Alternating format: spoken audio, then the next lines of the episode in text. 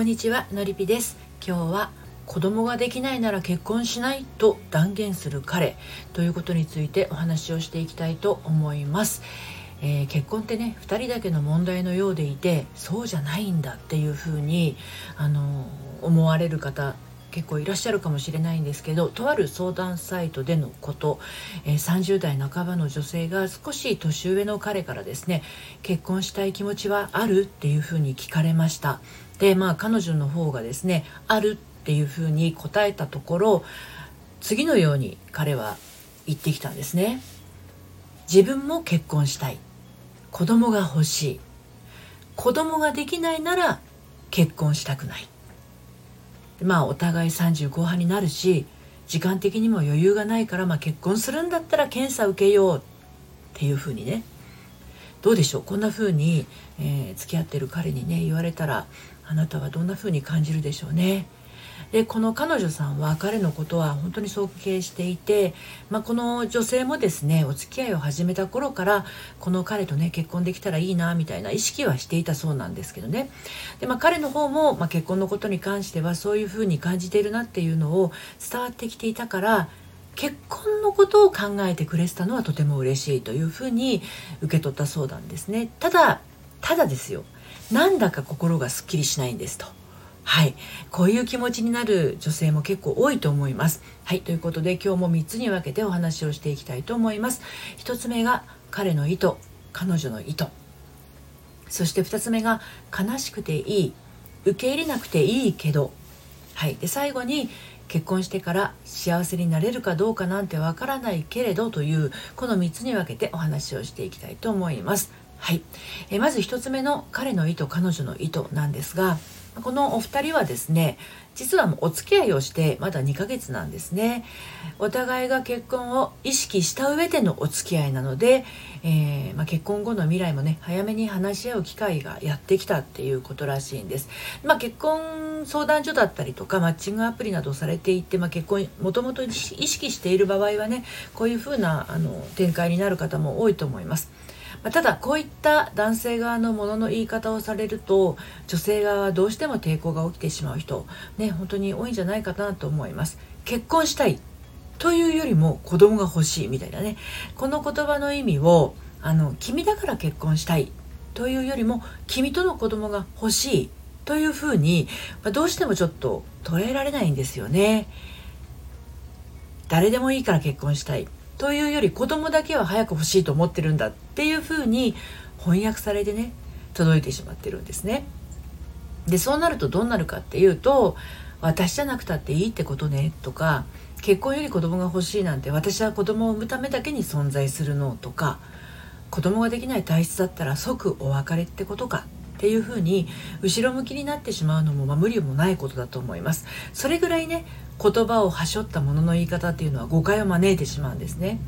だけど本当にそう思っているのかどうかっていうのはね彼のみぞ知るなんですよね。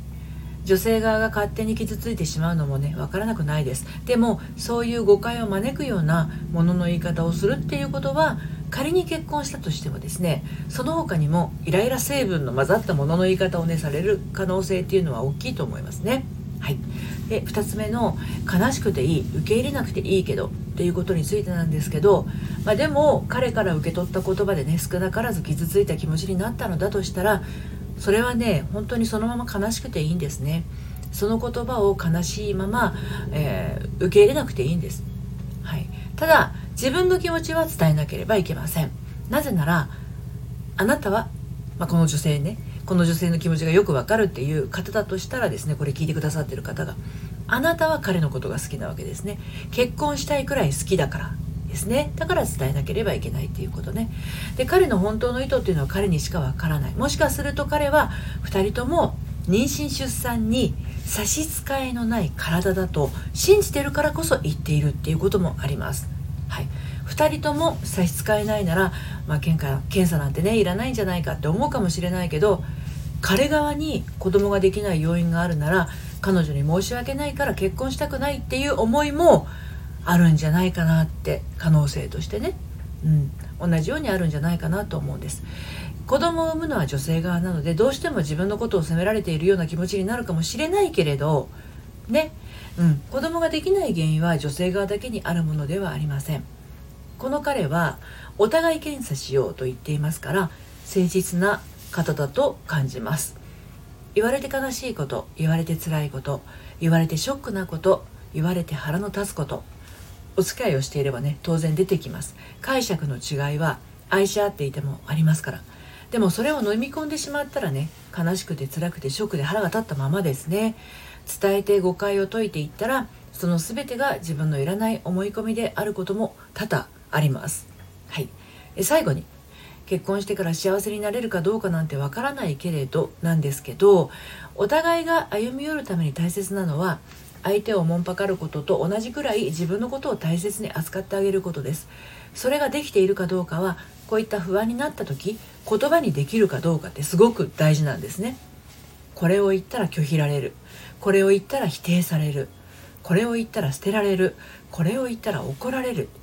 そういう気持ちがもし生まれてしまうんだとしたら根本的には彼が原因ではなかったりします。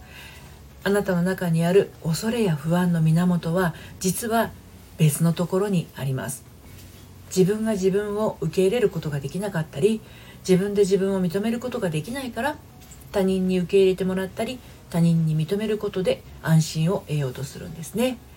でもそれをするにはとても勇気がいる。でもし言ってもダメだったらこの世の終わりほど落ち込んでしまうからね。愛する人であり愛してくれている彼であるのにもかかわらず自分の心の奥底にある小さな傷で未だに言いたいことも言えずに妄想が繰り広げられてしまうんですね。こういったことはですね私のやっているのリピ塾の初めてのご相談でもあなたの原因を探ることができます。はい。ということで、えー、今日は子供ができないのは結婚しないと断言する彼ということについてお話をしてきました。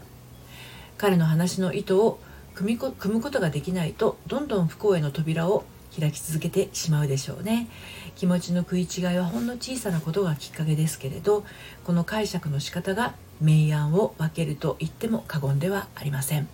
はい。私はあの普段ねあの自由だと不安で不自由だと不満な30代女性が自分の翼で人生を羽ばたけるようにこのスタンド FM では聞くセラピーコラムやメルマガでは読むセラピーを発信したりですね大切な愛が絡まってしまった女性の心のご相談をお受けしたりしています。そして今日の内容は私の公式サイトのコラムでも綴っていますので読んでみたいなというあなたは概要欄のリンクから読んでみてください。そして今抱えている悩みが一人でなかなか解決できない。もう何年もこの同じような悩みを抱えているという場合はですねあの初めてのご相談はメールマガジンの方からお受けしてますので